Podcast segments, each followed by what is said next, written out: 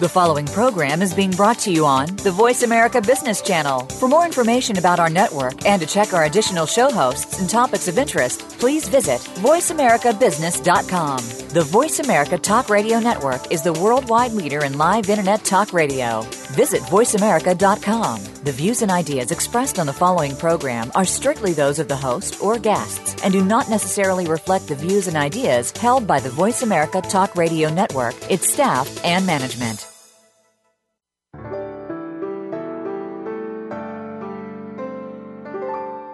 How is your work life going? Business, home, social? How about your health? Could you make some changes? Of course you could, but how and where to start? This is Turn the Page with Hemda Mizrahi. In this program, we'll help you identify and make the changes in your life that need to be made, and by doing so, increase your potential for success. And now, here's your host, Hemda Mizrahi.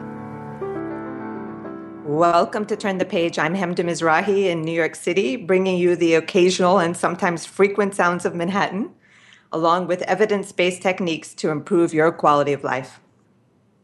If you Google authentic happiness, you'll find a link to a website created by the Positive Psychology Center at the University of Pennsylvania.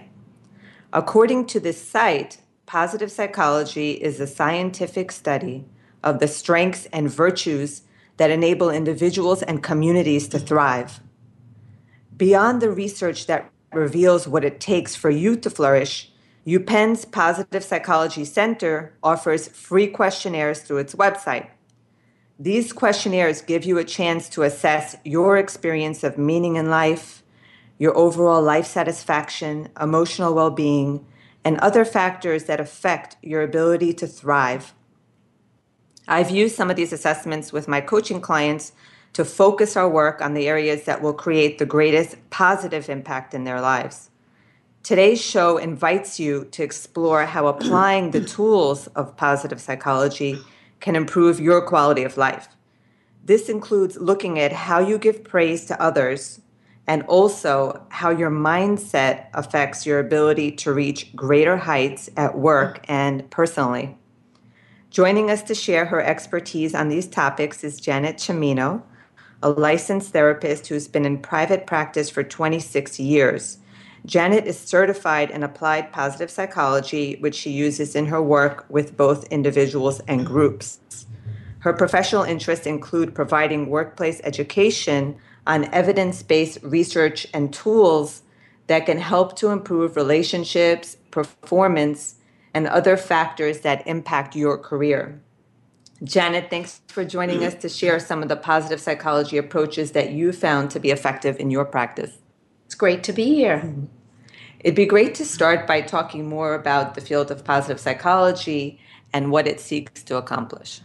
The field of positive psychology is very exciting, and I'm very excited about it. I am a recent CAP graduate. What's CAP? CAP is a certification in applied positive psychology. This stems from the MAP program from the University of Pennsylvania. Um, the field was started by Martin Seligman. He was the president of the American Psychological Association.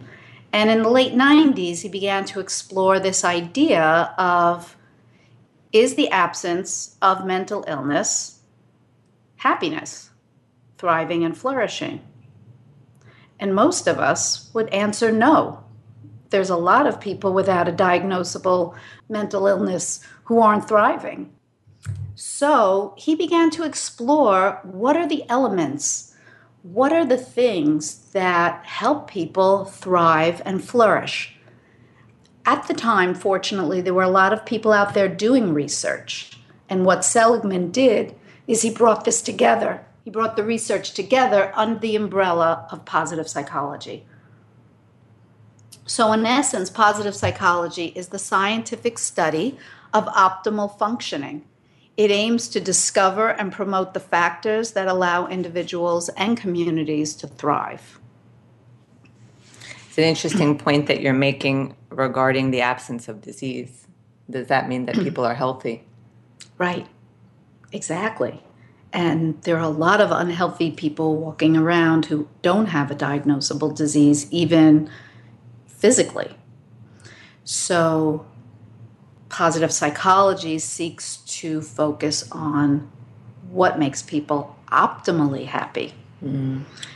and, and speaking of that, what are some approaches from positive psychology that you have found to be transport, transformative with your clients? Well, I've been a therapist for 26 years. And the way that I was trained as a clinical social worker was really according to the disease model, which doctors are also trained according to. And in the disease model, we focus on eliminating neurosis, anger, anxiety, depression, psychosis, or whatever symptoms people have.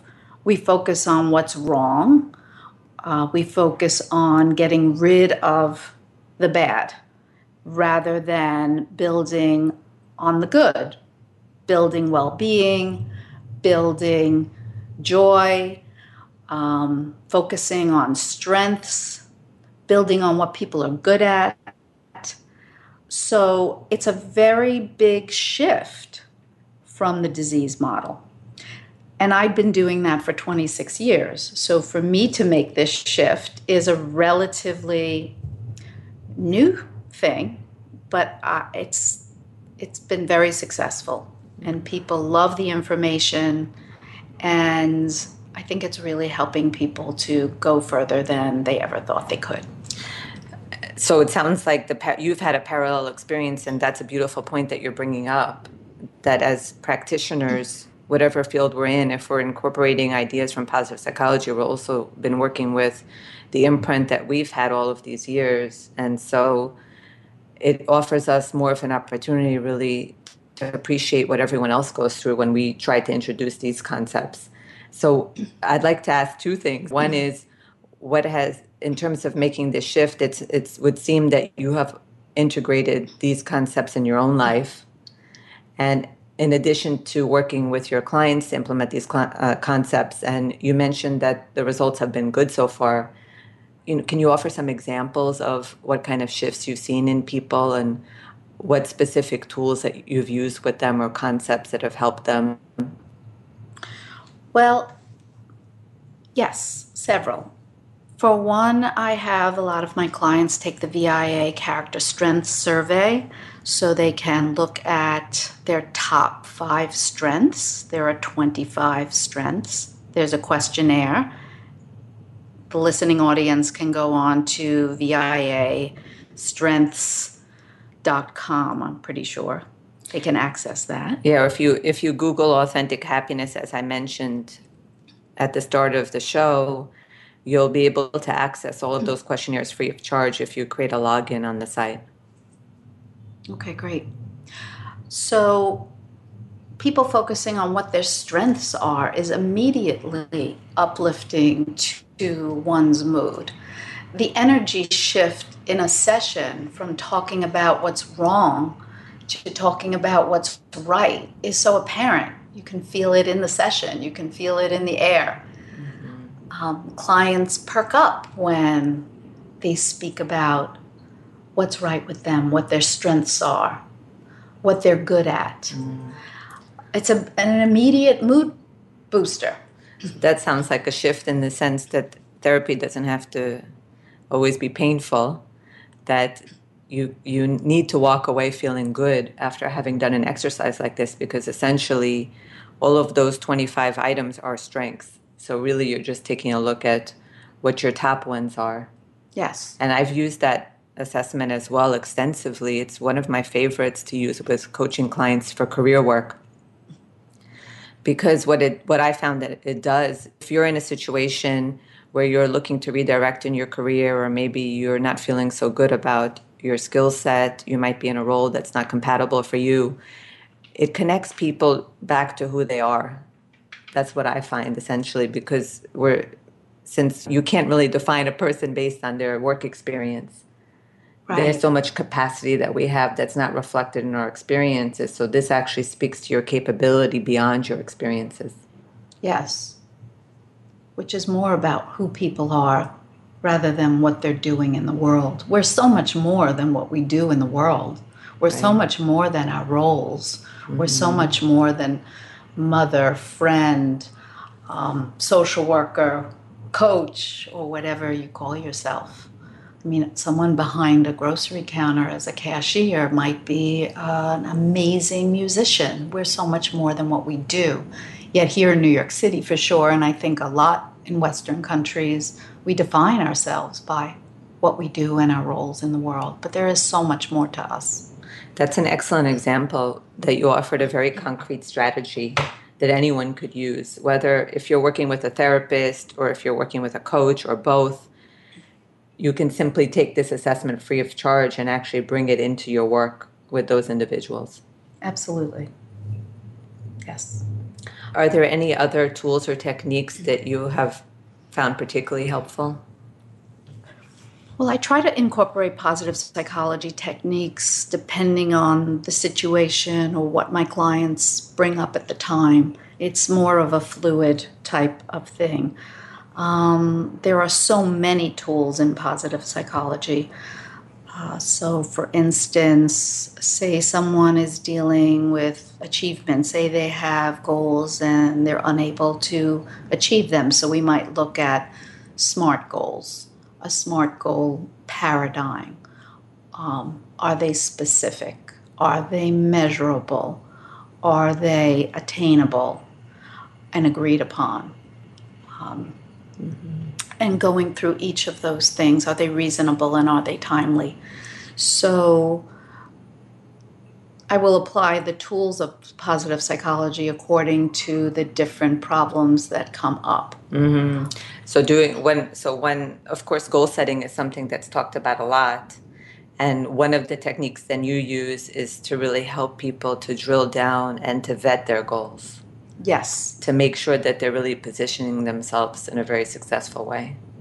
Yes, because through achievement, through experiences of self efficacy, people feel better and people build on themselves and mm-hmm. build on feeling better about themselves. So, according to what comes up, I will apply a positive psychology goal for instance, they might be having trouble in relationships, so there's lots of tools for relationships. One interesting thing is called active constructive responding, and what they found is in relationships, what characterizes um, a positive experience in relationships is how, how we respond to someone's good news rather than how we respond to their bad news. So, responding in a positive, enthusiastic way uh, boosts the experience in a relationship. And of course, we always want to tell the person that is going to be excited for us. Sometimes the person's response is, oh, okay, that's great. So, learning how to active constructively respond is something teachable. And that's what I love about positive psychology and all of the techniques that I've learned in the CAP program is their skill their skill set. There are things you can teach people. So there's a lot of psychoeducation that goes on now in my sessions more than there used to be mm-hmm. and I have handouts, and clients are learning things that they can apply and do over and over again and improve their lives and improve their relationships. You mentioned a couple of techniques that I'd like to emphasize because it seems that those are very relatable and they're techniques that are fairly easy to implement for anybody. One is just being aware. Sometimes we're not even aware that we're responding negatively to yes. someone's good news. It's true. And you brought up that point that in order to improve relationships, we want to make sure that we're projecting some positive emotions, we're conveying positive emotions to someone's good news. Yes. So just observing ourselves is a key piece. Yes. It seems from this learning self reflection never goes away. So that's mm-hmm. something in traditional therapy that we do, we've been doing for years and years. So, of course, being aware of where you are is extremely important because how are you going to even be conscious of what you might need to strengthen if you're not aware mm-hmm. of where you are? And sometimes maybe that's a little bit more challenging with existing relationships. Yes. That those are the places sometimes where we need to really catch ourselves because with people we're meeting fresh, sometimes we're putting on our best face. Yes. And with our parents, our spouses, close friends, people we've known for a long time, maybe those are particular places where we need to really be mindful of our responses to these individuals. Yes. We tend to go into our default settings with the people that we're most mm-hmm. comfortable with. And when you think about it, when you really think about it, those are the people that we should be putting on our best face for. Not a mm-hmm. face in terms of disguise, but we should be really trying because those are the most meaningful relationships. And yet, we kind of let them go and go to mm-hmm. our default settings because we're so comfortable. So this is an interesting point with regard to positive psychology's contribution to improving relationships. And you also brought out the point regarding goal setting Yes. and self-efficacy, yes. which seems like an important point to emphasize that essentially by setting goals that you can actually realistically accomplish and observing the smaller successes that you're able to build self-efficacy which is essentially your confidence in being able to make changes in your life Yes, so many people come into therapy seeking greater self esteem. And it's very important to point out the difference between self or where self esteem comes from. And self esteem actually comes from self efficacy. Or let me put it this way sustainable self esteem. Because we can all get compliments um, and feel buoyed up for that short period of time from that compliment. But what really sustains us is our own sense of self. And that oftentimes comes from building skills and mastering skills. And that's what self efficacy is. And when we master more and more things and become good at things and build our successes.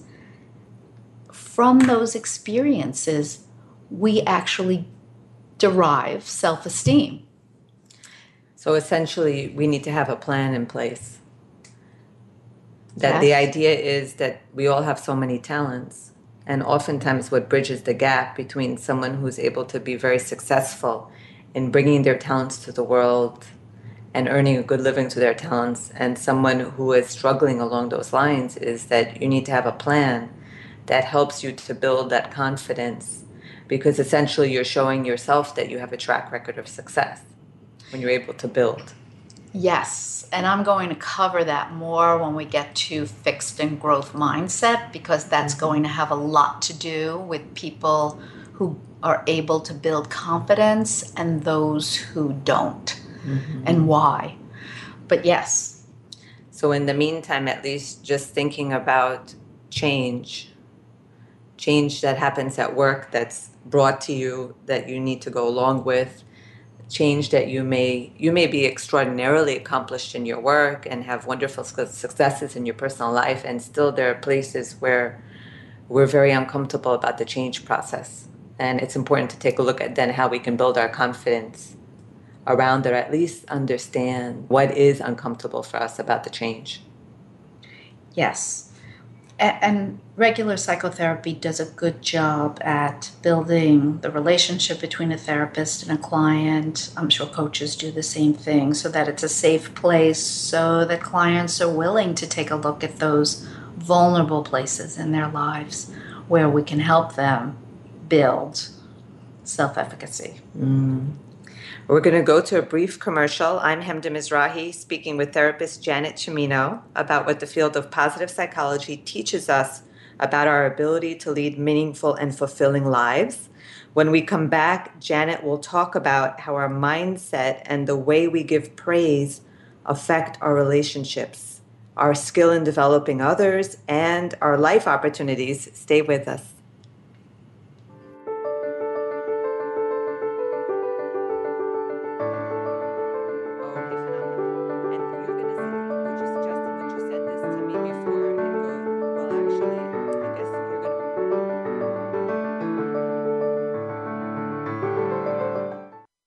Follow us on Twitter at VoiceAmericaTRN. Get the lowdown on guests, new shows, and your favorites. That's VoiceAmericaTRN. Imagine you hired a designer to redo your kitchen, working with an expert to meet your needs with such a high.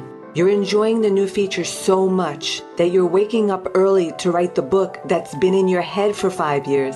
The raised Caesarstone countertop and cushion back stool are your writer's desk. With this comes the realization that all of the rooms in your home need to be redone to match the level of your kitchen. This scenario demonstrates my approach to executive and lifestyle coaching. It involves understanding what compatibility means to you at different times in relationships, career, nutrition, and other quality of life areas. It's also about elevating your game, personally and professionally. Given my multidisciplinary expertise, we can address a range of needs that are critical to your fulfillment and success. I'm Hemda Mizrahi, Managing Director of Life and Career Choices, a global executive coaching and concierge practice. Learn more about my services and contact me through lifeandcareerchoices.com. When it comes to business, you'll find the experts here. Voice America Business Network.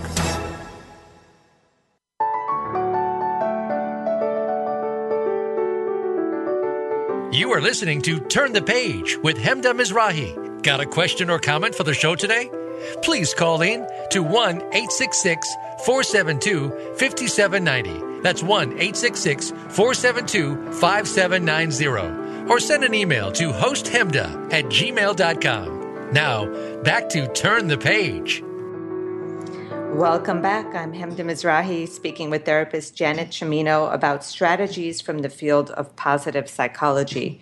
We talked about some of the factors that enable you to flourish, and we'll dive into how your mindset affects your life. Great.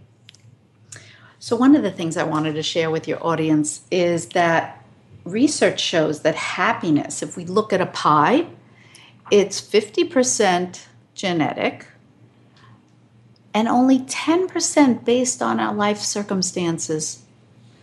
And then 40% of the pie is based on how we think about ourselves in the world and what we do about it. And that's a big piece of the pie. And basically, it's that 40% that positive psychology deals with. So, one of the things I wanted to talk about was mindset theory, which I'm so excited about. I think this is an exciting um, aspect of positive psychology, and most of the research uh, is from a PhD psychologist, Carol Dweck. And her book is called Mindset The New Psychology of Success how we can learn to fulfill our potential. So basically, she she actually came upon this while doing a study about children. She brought them into a room one by one, four year olds, and gave them a puzzle.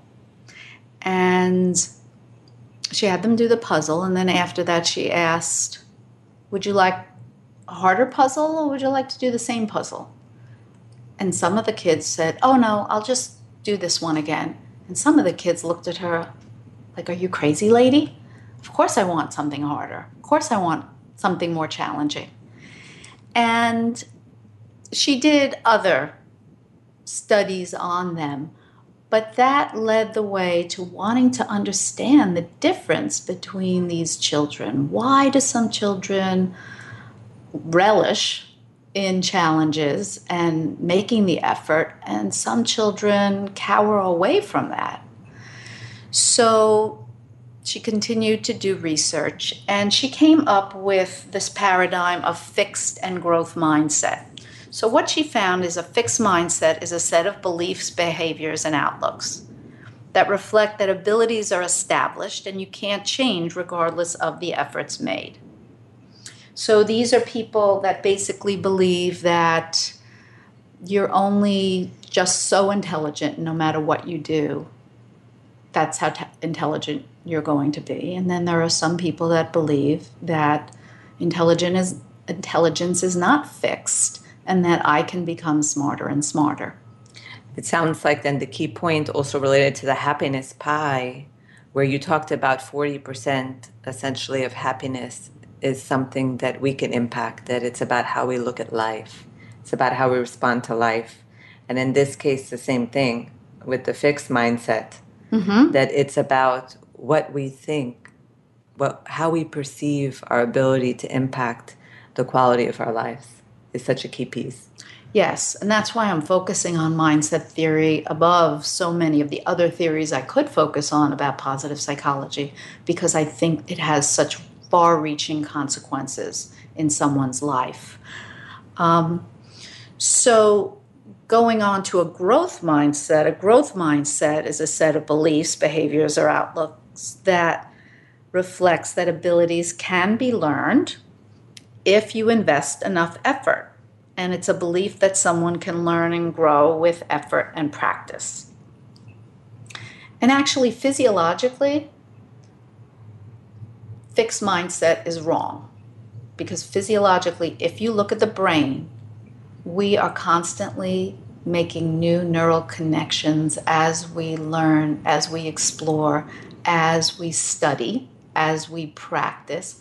We're actually building our brain and making it stronger. So, physiologically, growth mindset is correct in that you can grow your brain, you can grow your abilities. So, beliefs of a growth mindset person is you can substantially change how intelligent you are, no matter how you are right now. You can grow yourself. So, I'll just give you an example of how a fixed mindset versus a growth mindset would affect a person in a situation, for instance, sales. So, say a salesman has an experience where he works with somebody and or several people on a particular day and he doesn't make any sales. Well, if he goes into his fixed mindset thinking, he would think, I'm a bad salesperson. And then as a result of that, he would feel discouraged. And the behavior that would follow that would be that he would give up trying. And the result would be lack of sales. And then the result of that would be, I'm a failure. Whereas a growth mindset person would believe, selling as a skill set that would make them feel encouraged. And their behavior would be to practice their sales skills. And as a result, they'd make more sales and then they would conclude with time and effort, I get better and better. So basically, the fixed mindset thinkers cut off their potential and cut off their ability. And when this applies to children, we should really worry um, because we don't want our kids thinking that they can't do things. So a fixed mindset is an either or approach. You either have it or you don't. You're either uh, a great athlete or you're not. You're either smart or you're not smart. You're either a great artist or a bad artist. And you hear kids saying, Oh, I'm bad at that. I'm bad at math. I can never do math. Um, she's great at art, I'm terrible. Believing that it's something you either have or you don't. How does that come about? Well, what Carol Dweck looks at is she actually looks at praise. Funny enough, the thing we do the most could be hurting our children. There is a dark side to praise but actually a certain kind of praise. So she teaches us that there's something called person praise and something called process praise. So, what is it? So, the person praise would be the you are statement. Oh, you're great. You're great at this. You're a great artist. You're a great athlete. Um, you're so smart. You're so pretty you're so you the imagination can go on and on. Um, so what does that look like? You're so popular you're so beautiful. Uh, whereas process praise is a statement used to describe a process the person uses for a praiseworthy outcome. Statements often begin with i like the way you.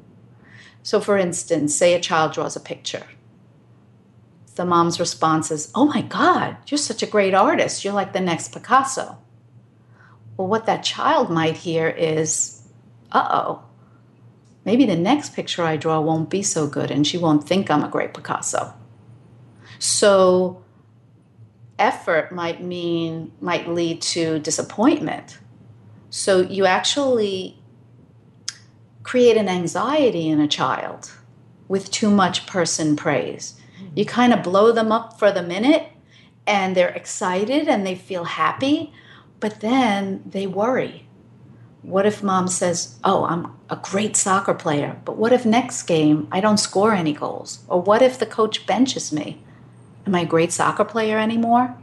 Mm-hmm. So that's person praise. What process praise might do is say you look at the child's picture and you say, Oh, I love the way you use so many, how you mixed colors in the sky, how you were so careful when you were drawing the flowers, how you gave that so much attention to detail.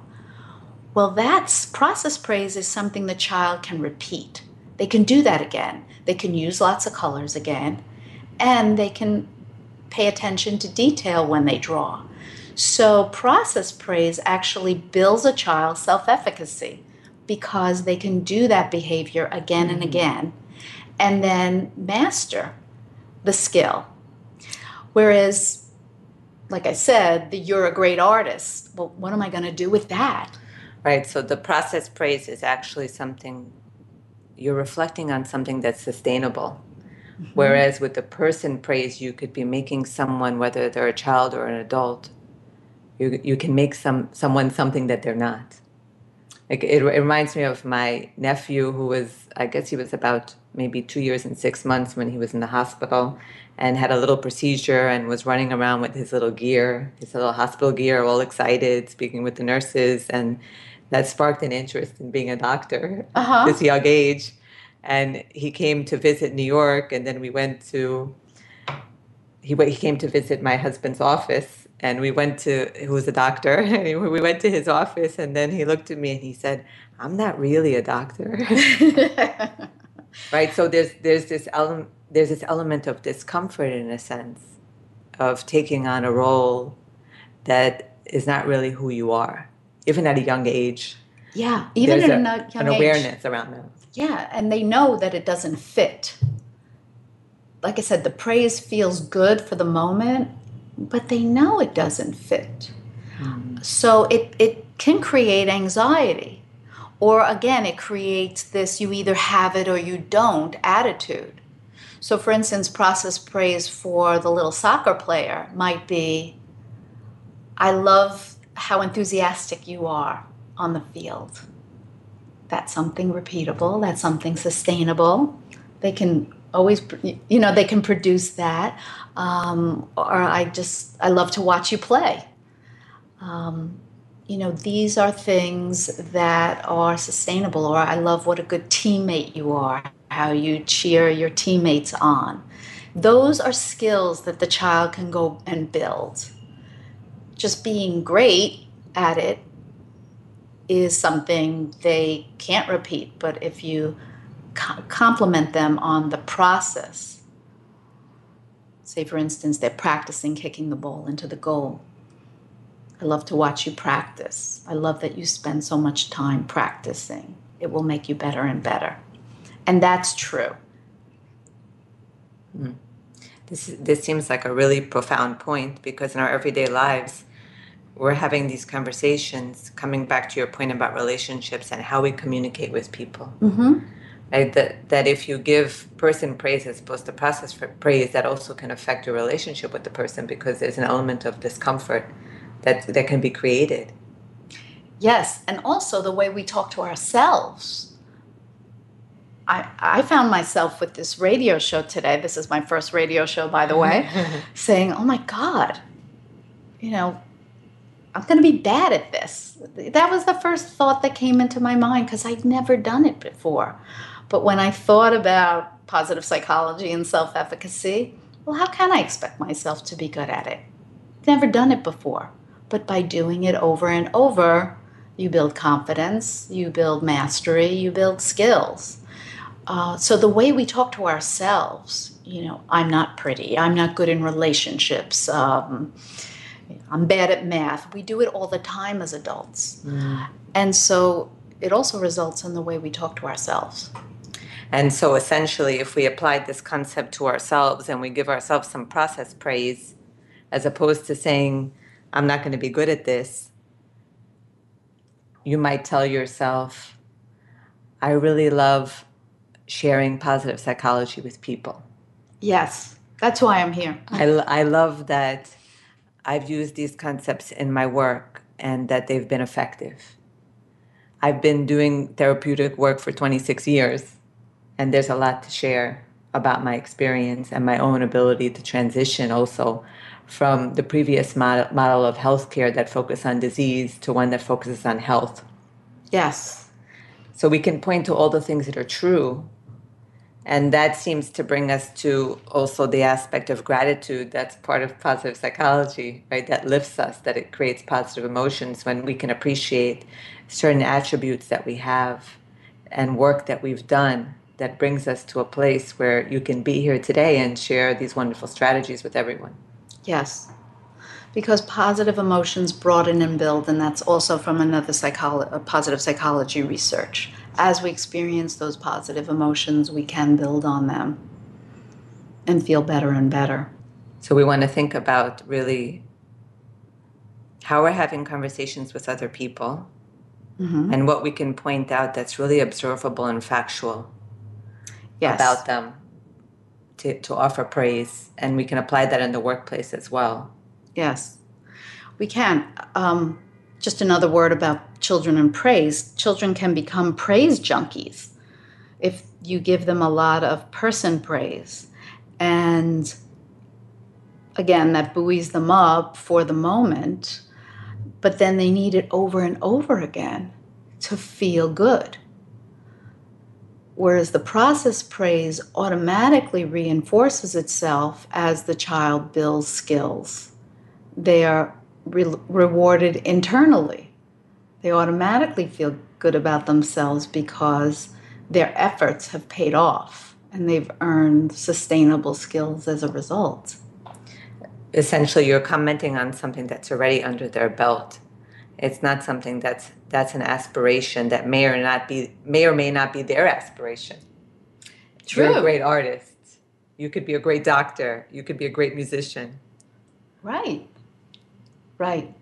It actually you can create more anxiety and fear in them with those kinds of comments rather than I see you like science. I see you're enjoying biology.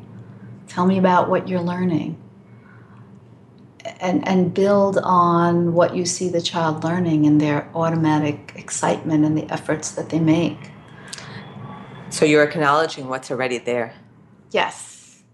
Yes. You're not making something up. Right. And that can be very strengthening. It can be very strengthening. And the other can be, like I said, it has it has a dark side to it and we don't even realize it. And as a parent, I made that mistake. I gave a lot of person praise because that's what people did. In fact, I feel there's a big cultural overlay of person praise.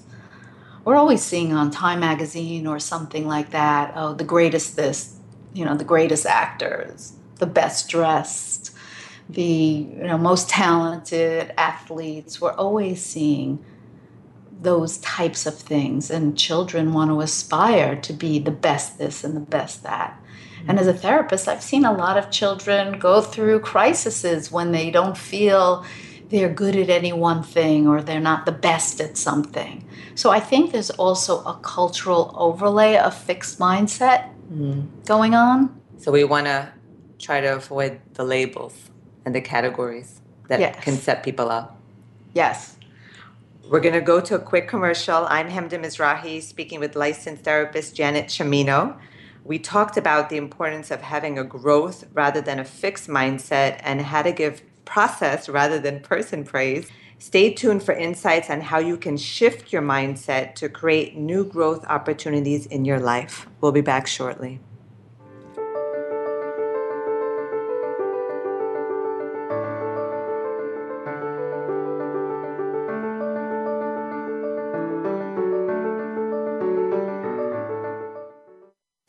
We're making it easier to listen to the Voice America Talk Radio Network live wherever you go on iPhone, Blackberry, or Android. Download it from the Apple iTunes App Store, Blackberry App World, or Android Market.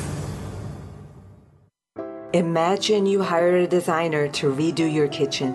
Working with an expert to meet your needs was such a high. You're enjoying the new features so much that you're waking up early to write the book that's been in your head for five years. The raised Caesarstone countertop and cushion back stool are your writer's desk. With this comes the realization that all of the rooms in your home need to be redone to match the level of your kitchen. This scenario demonstrates my approach to executive and lifestyle coaching. It involves understanding what compatibility means to you at different times in relationships, career, nutrition, and other quality of life areas. It's also about elevating your game personally and professionally. Given my multidisciplinary expertise, we can address a range of needs that are critical to your fulfillment and success. I'm Hemda Mizrahi, Managing Director of Life and Career Choices, a global executive coaching and concierge practice. Learn more about my services and contact me through lifeandcareerchoices.com. Voice America Business Network, the bottom line in business.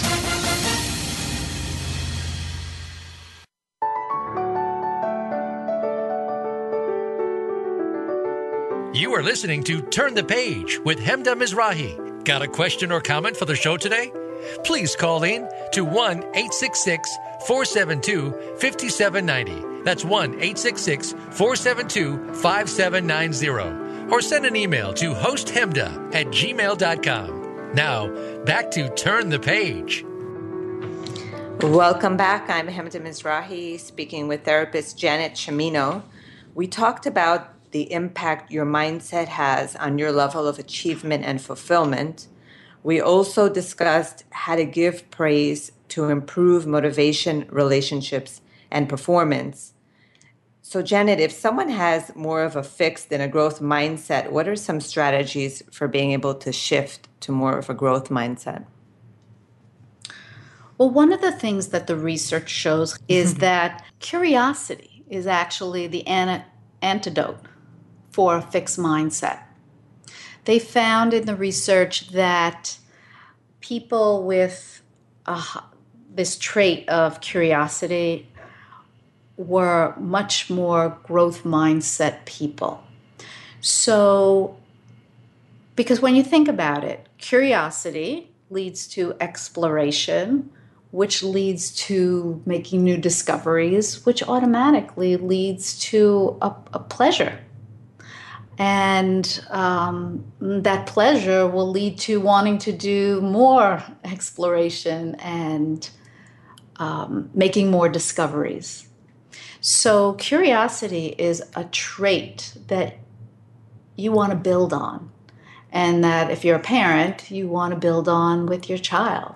Let's be curious together, let's discover together, um, rather than that pressure of, you got to learn this you got to know this for the test.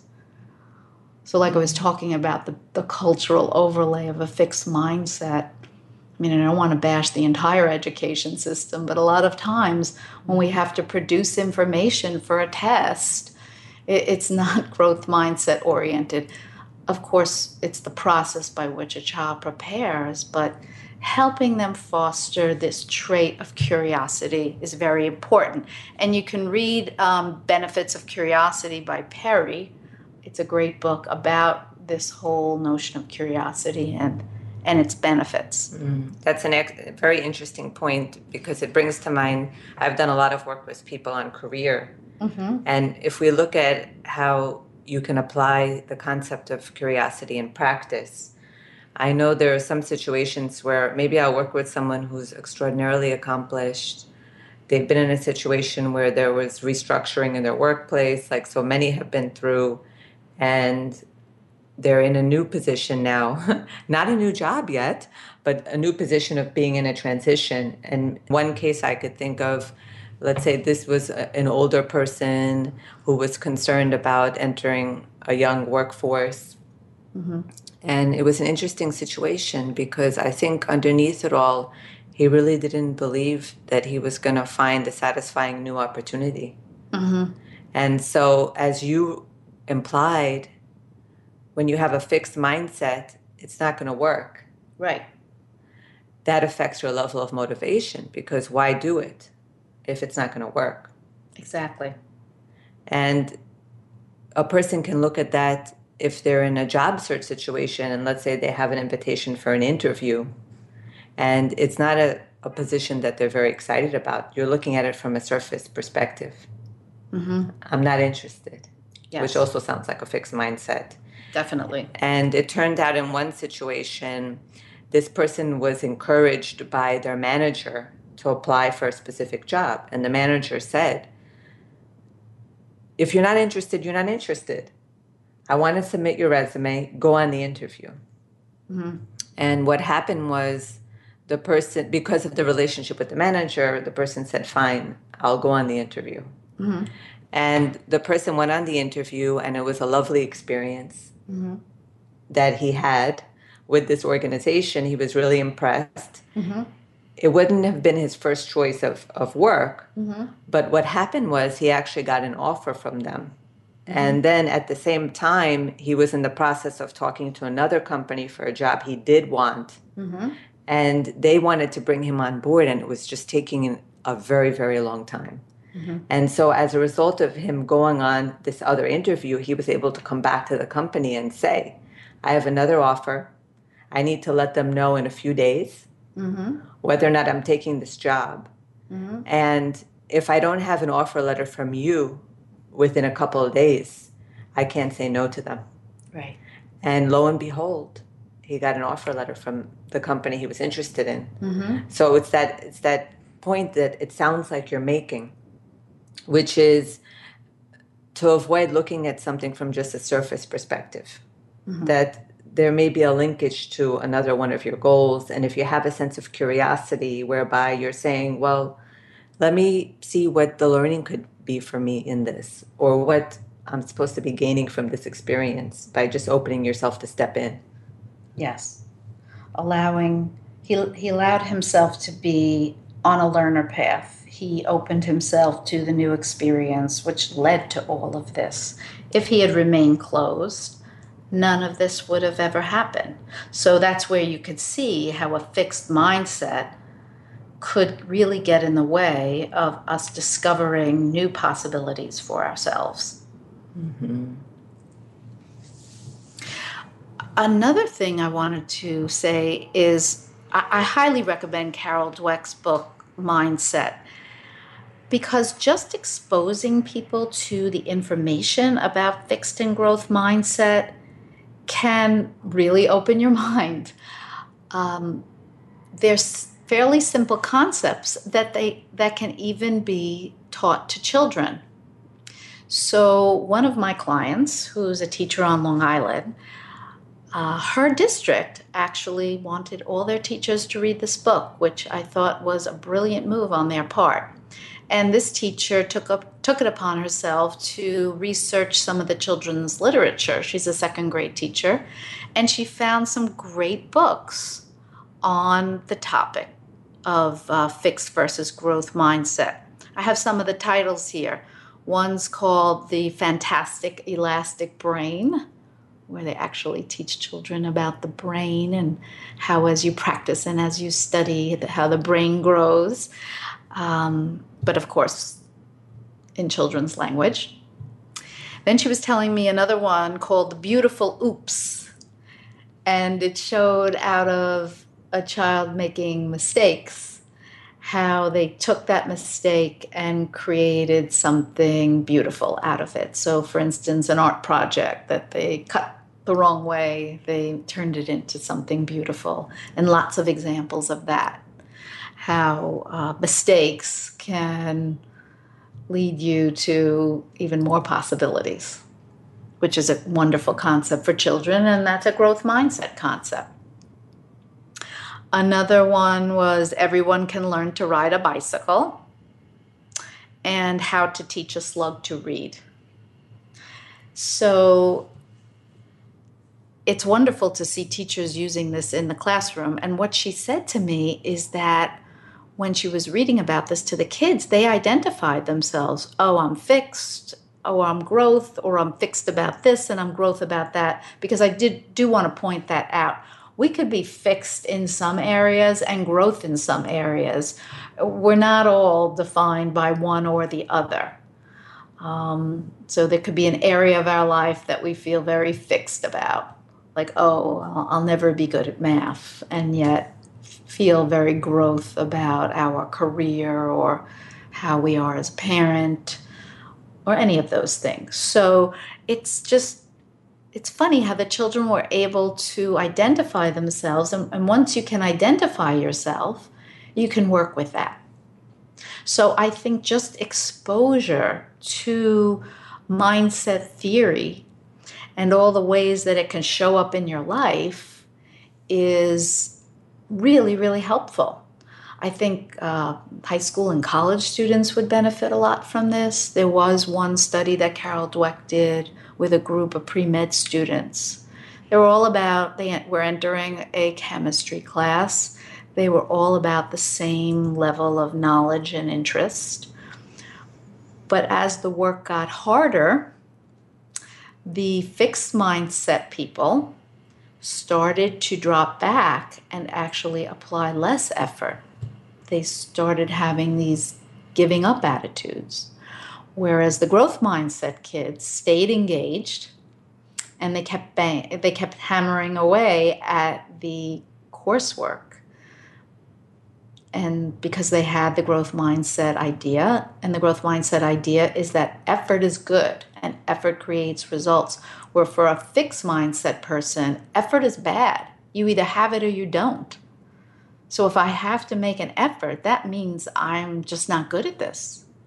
You see the difference that it seems as though you're you're you're having to try too hard you're struggling. So it's not something you should be doing. Yes. Yes. And that's what fixed mindset can lead to. Mm-hmm. So, just their relationship with effort and challenge. Whereas the growth mindset might be, let me see how I can find a way. It seems to come back to what you were saying about goal setting. Yes. That essentially, if you're looking to accomplish something, you're in a situation where you need to develop a certain skill set, mm-hmm. or you need to build a certain knowledge base. Yes. Whatever it is that you're required to do. Mm-hmm. That if you're able to break it down into a plan that's realistic for you to accomplish, that you can really cultivate a growth mindset because you can refer to the success that you're achieving. Yes. I took this step. Okay, so I'm not where I want to be. Right. I'm headed in that direction. I'm headed closer. Yes. Maybe I'm not going to do this as well as someone else. I can do it a lot better though than I'm doing it right now. Than I'm doing it right now. Yes, and, and if they're open, there's so many skills that a student can learn. One of the things I learned in um, the CAP program, which is a certification in applied positive psychology, is uh, the notion of visualization. They did studies on visualization just having students sit and visualize, again, interestingly enough, the process, the process of what they would do to the outcome they want. So they measured students that just visualize them getting an A at the end of the day. And then the students that visualize the whole process they would go through by which to get an A. So they visualize themselves getting up, eating breakfast, going to the library, sitting in the library, studying, coming home, reading their notes, not even doing it, Just visualizing it. Those students had a much better outcome just visualizing. So if you have a growth mindset, you can teach that skill because it would support that you can get better and better. So just even something like that. Mm-hmm. And that's what I've learned. My learning around visualization is that our system can't tell the difference between actually doing something versus when you're doing it in your visualization it's like it's real to your system yeah your brain really doesn't know the difference so yeah. that's why it's so powerful to mm-hmm. visualize And it reminded me of what you said about praise, which is that if you can make it something real, something doable, something that you know you can accomplish, like studying. Yes. So essentially, you're coming up with a plan that is very realistic and believable to Yes. you, and you're seeing yourself doing it. Yes. And that's a very concrete strategy. Yes, which a lot of athletes use. They actually use visualization to see themselves getting to first base, hitting the ball far, whatever it is. It's it's actually a skill that is highly regarded. And it, the great thing about it is it can be taught. And that sounds like a very key point that you're underscoring. That you mm-hmm. offered some very actionable strategies, having an experience of curiosity, giving praise to yourself and to others that's really more process than person. So you're praising specific activities, specific observations, mm-hmm. going through a goal setting process for yourself so that you can make something that seems unattainable attainable. Mm-hmm. And actually visualizing your success, that those are some ways that you can cultivate a growth mindset in addition to just being aware of the situations in which you have a fixed mindset. Yes. Wonderful strategies from applied positive psychology. Thanks so much, Janet. You're very welcome. It's great being here. For those of you who'd like to bring positive psychology into your workplace, please reach out to Janet at janet.chimino at gmail.com. That's J A N E T dot C H I M I N O at gmail.com to find out more about her work with groups in business settings. Today, you heard about the power of shifting your mindset. Next week, you'll learn about the power of hair. Beauty industry and image consulting expert Colin Lively will discuss how decisions about hair can revolutionize your life. Colin works with C suite executives to strengthen their professional presence. Learn how you can strengthen yours through hair color and style. Talk to you next week, and remember to make the grass greener where you are. This is Hemda Mizrahi with Turn the Page in New York City.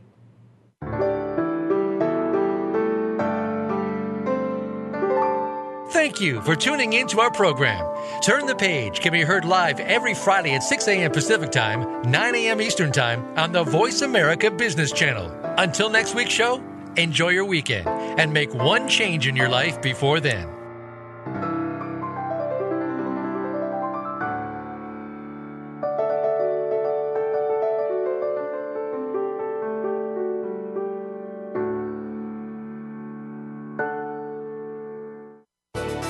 Thanks again for listening to the preceding program brought to you on the Voice America Business Channel. For more information about our network and to check out additional show hosts and topics of interest, please visit voiceamericabusiness.com.